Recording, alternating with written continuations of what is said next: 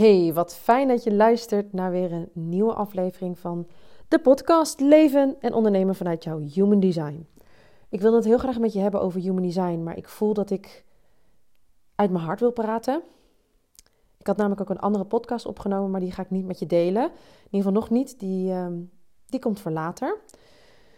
Wel wil ik met je delen dat ik blijkbaar voel, de urge voel, de, de behoefte voel om, om te delen vanuit waar ik nu in zit, in mijn eh, business, mijn leven en, en hoe ik kijk naar het leven, maar ook toch een beetje de visie over human design en waarom ik daar vanuit daar ook onder andere ben gaan teachen. Want human design is voor mij eigenlijk een soort overkoepelende, ja, een overkoepelende naam, als het ware. Uh, je, je zou er ook in feite ware essentie van kunnen maken. Je zou er blauwdruk van kunnen maken. Je zou er het volle potentieel van kunnen maken. Magical full potential, zoals ik het in het Engels altijd zeg. Dus voor mij is human design een soort overkoepelende naam die over het algemeen voor mij zo onwijs veel dingen bevat. En ik merkte heel erg, ja, hoe ga ik dat nou uitleggen aan je wat human design voor mij is? Uiteraard, Human Design is echt een tool. Is, ehm, zoals ik het in die andere podcast die ik niet ga posten, had ik uitgelegd dat Human Design astrologie on steroids is. Dus het is eigenlijk een hele mooie tool om jezelf en jouw valkuilen onder andere, maar ook je pluspunten te leren kennen. Maar ik voelde dat ik wilde delen vanuit wat ik eigenlijk in de afgelopen paar weken heb meegemaakt. Ehm, en dat ik dacht, weet je, laat ik het gewoon uit mijn hart doen in de hoop dat ik jou kan inspireren en helpen. Misschien ook wel dat als jij dit meemaakt, hoe je daarmee om kunt gaan. Want boosheid en frustratie is zo'n onwijs bijzondere emotie. En ik merkte in de afgelopen paar weken, er is in mijn privé-sfeer is er onwijs veel gaande. En daar ben ik nog niet helemaal klaar voor om dat te delen. Maar er is zo onwijs veel gaande dat er heel veel, ehm, heel veel uit mijn leven niet meer uh, soort van gebruikelijk is of, of, of niet meer vanzelfsprekend. En wat ik heel erg merk, is dat doordat het niet meer vanzelfsprekend is, dat ik een bepaalde onrust krijg, een bepaalde boosheid of frustratie, die wat echt zo onwijs uit, uit, uit het diepste van mijn ziel komt. Het, het, het maakt me ook emotioneel als ik eraan denk dat het mij eigenlijk overvalt. En ik weet, alles komt ergens vandaan. En ik weet ook waar het vandaan komt. Het komt echt ook vanuit mij, van dat ik soms de controle uh, wil behouden. En over deze situatie heb ik geen controle. Over de uitkomst niet, maar ook niet over hoe hiermee omgegaan wordt. Behalve, want uh, het, het, het, issue ligt niet bij mij, maar wel binnen mijn familie. En um, ja, het klinkt allemaal een beetje vaag misschien, maar daardoor heb ik het gevoel, zeg maar, als mens zijnde, dat ik nog minder de controle heb dan dat ik normaal gesproken heb. Terwijl ik natuurlijk aan geen enkele kant, net zoals jij niet, de controle heb over het leven. Maar wat ik heel erg merkte was dat die boosheid, dat ik die in het begin van die, van die onmacht, van dat, van dat niet grijpbare um, proces, dat ik daar zo onwijs um, veel moeite mee had. Omdat ik dus niet gewend ben van mezelf dat ik die frustratie en die, die boosheid eigenlijk daadwerkelijk mag doorvoelen. Dus wat ik heel erg merkte was in dat ik in de eerste week of twee weken of misschien zelfs drie weken van het hele proces, dat ik dus merkte bij mezelf dat ik die boosheid onder stoelen of banken schoof. Dus nee, ja, nee ze zeggen altijd niet onder stoelen of banken, maar ik, ik schoof dat juist onder het tapijt. Um, zodat het gewoon eigenlijk het niet mocht zijn. En ik ben dat niet gewend van mezelf, omdat ik zo onwijs bewust ben van wat ik voel. Um, mijn onderbuikgevoel is heel sterk. Vanuit intuïtie kan ik een heleboel voelen, aanvoelen en ook reageren daarop. En, en ik weet van mezelf dat ik in de afgelopen jaren qua zelfontwikkeling zo onwijs dicht bij mijn kern ben gekomen. Dat ik wist, weet je, dit, dit, dat is eigenlijk een soort gegeven dat ik, dat ik mezelf ken. En toch, dit stukje van mezelf kende ik niet. En dat wilde ik eigenlijk aan je vertellen, want ook ik heb dus mijn, mijn blinde vlekken. En dat is waarom ik mij eigenlijk ook um, bijna altijd ook op mindset laat coachen. maar ook in mijn business. En doordat ik me dus laat coachen, krijg ik ook mijn blinde vlekken te zien. Dus waar ik achter kwam eigenlijk was dat ik dus die boosheid en frustratie helemaal niet kon toelaten, omdat ik dat dus niet gewend ben van mezelf. En dus ook eigenlijk een soort patroon dus in mij zit, dat die boosheid en frustratie er niet mag zijn. En dat ik me te veel voel op het moment dat ik dat voel. En dat is iets waar mijn ideale klant heel vaak mee te maken heeft. De mensen die ik coach, die voelen zich ook vaak te veel als ze aan mij vragen of ik ze wil helpen. En ik zeg eigenlijk altijd: ik ben er voor jou. Jij mag mij om hulp vragen. Dat is waarvoor ik er ben. Dat is waarom, waarom jij ingestapt bent in mijn traject, in mijn één op één traject. En ik, ik zeg altijd, ik ben een soort cheerleader. um, jouw persoonlijke cheerleader. Dat is meer omdat ik terugkreeg dat uh, op de momenten dat ik coach ook um, na de, naast de coaching sessies, dan, dan probeer ik jou te empoweren om weer in je kracht te komen staan. Dus dat betekent niet dat ik het probleem van jou wegneem, maar ik spiegel jou om dus naar die blinde vlekken te kijken en te vragen: hé, maar waarom zeg je dit eigenlijk? En hoe zou je dit anders kunnen zeggen? En dat probeer ik continu te doen. Alleen ik zeg altijd wel, net zoals dat het voor mij is, het is, het is je eigen verantwoordelijkheid om aan de bel te trekken. En het grappige was dat mijn business coach, mijn huidige business coach, die zei tegen mij um, dat ik um, echt aan de bel moest gaan trekken op businessvlak, omdat ze eigenlijk soms niet wist wat ik aan het doen was. En dat kon ik beamen, want ik zat dus in die frustratie en die boosheid. En dat ik eigenlijk emotioneel werd, omdat ik bij mezelf dacht: ja, ik vind het soms ook moeilijk om om, om hulp te vragen. Uh, ik heb dat geleerd in de afgelopen periode om dat wel te doen op de momenten um, dat ik ergens mee zit of iets dergelijks. Maar op de een of andere manier aan de businesscoach, die ik in feite betaal om mij uh, te helpen in mijn business, vind ik het moeilijk om om hulp te vragen. Nou goed, om even weer terug te komen bij die boosheid en frustratie. Dat zorgde er voor mij voor dat ik onwijs ver weer van mijn lichaam verwijderd was. Dus hoe sterk ik ook die verbinding heb met mijn hogere zelf, met mijn ziel, met mijn inner core, als het ware, hoe moeilijker het dus voor mij was om die boosheid en die frustratie toe te laten. Want door het, de hele situatie binnen mijn familie kwam ik er gewoon achter dat dat per definitie mij in een soort um, overlevingsmodus had gezet. Dus ik weet nog dat we met um, kerstavond uh, aan het gourmetten waren, of eigenlijk wilden beginnen aan de gourmet. En ik was eigenlijk op voorhand al hartstikke gestrest. Om niks. Om helemaal om niks. En ik, ik, ik had het niet eens in de gaten. Ik was zo in een modus van: ik moet dit afkrijgen. Ik moet altijd, het moet perfect zijn. Um, het kerstdiner, het eerste kerstdiner, weet je wel. Um, weer sinds tijden met, met z'n allen samen. En alles moest op een bepaalde manier gebeuren. En ik moest, moest, moest, moest, moest. En ik was mezelf aan het pushen. En misschien herken je dat wel. Dat juist op de momenten dat je moe bent.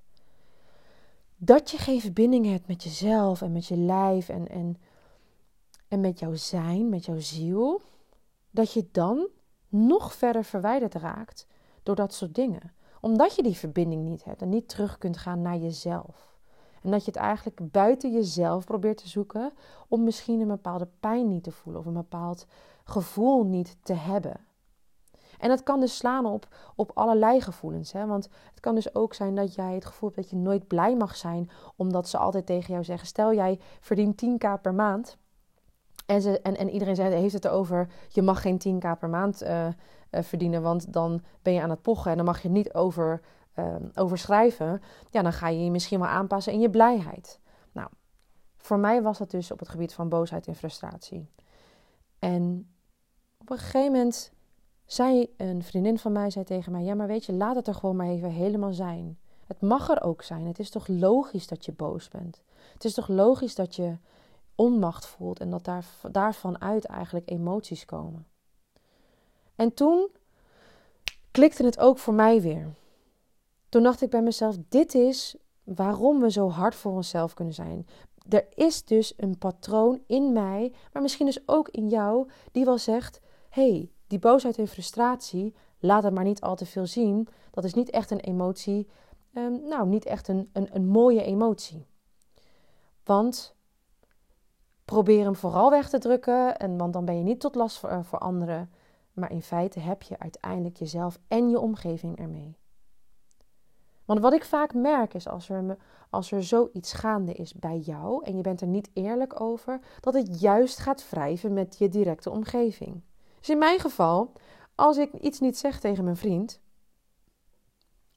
dan denkt hij bij zichzelf: er zit iets onder, er zit iets achter, ze zegt het niet. En hij gaat juist proberen om bij mij ehm, dat gesprek aan te gaan.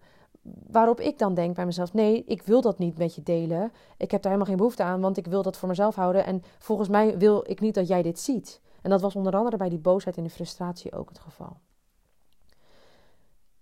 En ondertussen merk ik dat ik zo onwijs um, getraind ben geweest in de afgelopen periode in het switchen van dat soort emoties, dat ik nu deze podcast voor jou op kan nemen. Zodat je eigenlijk een voorbeeld kunt nemen aan hoe ik dat heb gedaan. Want waar ik juist veel weerstand voelde weer om bij mezelf terug te komen en in mijn lijf te komen, heb ik dat proces juist gedaan. Heb ik juist geprobeerd in te checken, elke keer weer opnieuw. Heb ik juist mijn frustratie en mijn boosheid eruit gegooid. En dan moet je het voor je zien. Ik heb een meditatiekussen. En in op mijn meditatiekussen heb ik gewoon heerlijk al die onrust en, en frustratie eruit gelaten. En het fungeerde bijna als een soort boksbal. Dus iemand zei ook laatst tegen mij: Ja, moet je niet gewoon gaan boksen? toen dacht ik, nou, volgens mij is dat helemaal niet heel verkeerd om te gaan boksen. Want dan kan ik ook ehm, dat op dit moment, als ik dat, dat nodig heb, gewoon uiten. En op een goede manier, zodat in ieder geval heel die energiestroom van als je um, uh, die, die, die emoties voelt, of het nou verdriet is, of dat het nou woede is, of dat het nou uh, welke emotie die vast kan, kan gaan zitten ook is, dat je die kunt laten stromen. Want door het weer te laten stromen voelde ik ook weer de behoefte om bij mezelf te komen. En voelde ik de behoefte om weer te gaan delen op Instagram. Maar op het moment dat ik in die frustratie zit, in, in eigenlijk in een ontkenningsfase van dat ik dat heb. En iedereen heeft zo bij elk, elk proces een bepaalde fase waar ze doorheen gaan. Maar ik voelde dus, zodra ik die ontkenningsfase voorbij was en en me besefte dat het oké was om boos te zijn. Dat het oké was om onmacht te voelen. En dat dat heel veel verdriet bij me losmaakte. Toen voelde ik hem zakken. En ik moet elke keer weer opnieuw, nu nog steeds, blijven intunen op dat gevoel. Hoe voel ik me? Hoe wil ik me voelen? En dat te visualiseren. Want soms is het nou eenmaal zo in het leven dat het moeilijker en moeizamer is. ik wil niet eens zo zeggen moeilijk, maar moeizamer is om in die state of being te komen van wat je van jezelf kent. En het grappige was dat ik dacht, ik begin gewoon helemaal weer opnieuw. Totdat mijn coach zei, ja maar Tessa, je begint niet opnieuw. Dit voelt als oud, maar dit is nieuw. En daarom mogen we onszelf elke keer herinneren. Als we een emotie voelen, dan wordt die vaak gekoppeld aan de emoties die je in je leven hebt meegemaakt en die ergens opgeslagen zitten in jouw lijf, in je systeem. En jouw ego, dat stemmetje in jou, wat tegen jou zegt dat je bepaalde dingen niet moet doen, terwijl je misschien onwijze hard desire hebt om dat wel te doen. Dat stemmetje, die ego, die zorgt ervoor dat ze zeggen: Ja, zie je wel. Elke keer kom je weer terug op dit punt. Maar dit punt waar jij nu staat is niet te vergelijken met een half jaar geleden. Want lieverd, echt geloof mij, elke dag groei jij. Dat kan zowel de positieve kant op groeien zijn, als een groei, of eigenlijk kan je het misschien wel een soort, ehm, ja, dus ik, kan er niet op het woord komen, maar ik zie het als zijnde dat het een soort van in elkaar uh, klapt. Het kan natuurlijk ook zijn dat je de andere kant, kant op groeit. Dus dat je zegt van het is niet per definitie in de positieve, maar het universum zorgt er altijd voor, elke keer weer opnieuw, dat je op het pad terechtkomt waar je op moet komen. Het enige is, is dat jij continu mag teruggaan naar de liefde, naar je hart. En die is zo belangrijk. En ook uit de grond van mijn hart hoop ik dat als jij ergens mee zit, dat jij diep van binnen voelt dat je het waard bent om hiermee aan de slag te gaan. Dat je voelt dat je die volgende stap wil zetten voor jezelf in jouw bedrijf. Dat wat alle andere mensen ook zeggen over boosheid, over frustratie, over welke emotie dan ook, al die emoties mogen er zijn. Maar jij bent de enige die ze eerst moet toelaten. Jij bent de enige die ze eerst moet toelaten. En pas als jij die emotie kunt accepteren, dan zul je zien dat jouw omgeving je ook beter begrijpt. Dat jij vanuit jouw pure emotie kunt praten, in plaats van dat je praat vanuit wat jij denkt dat de ander wil horen.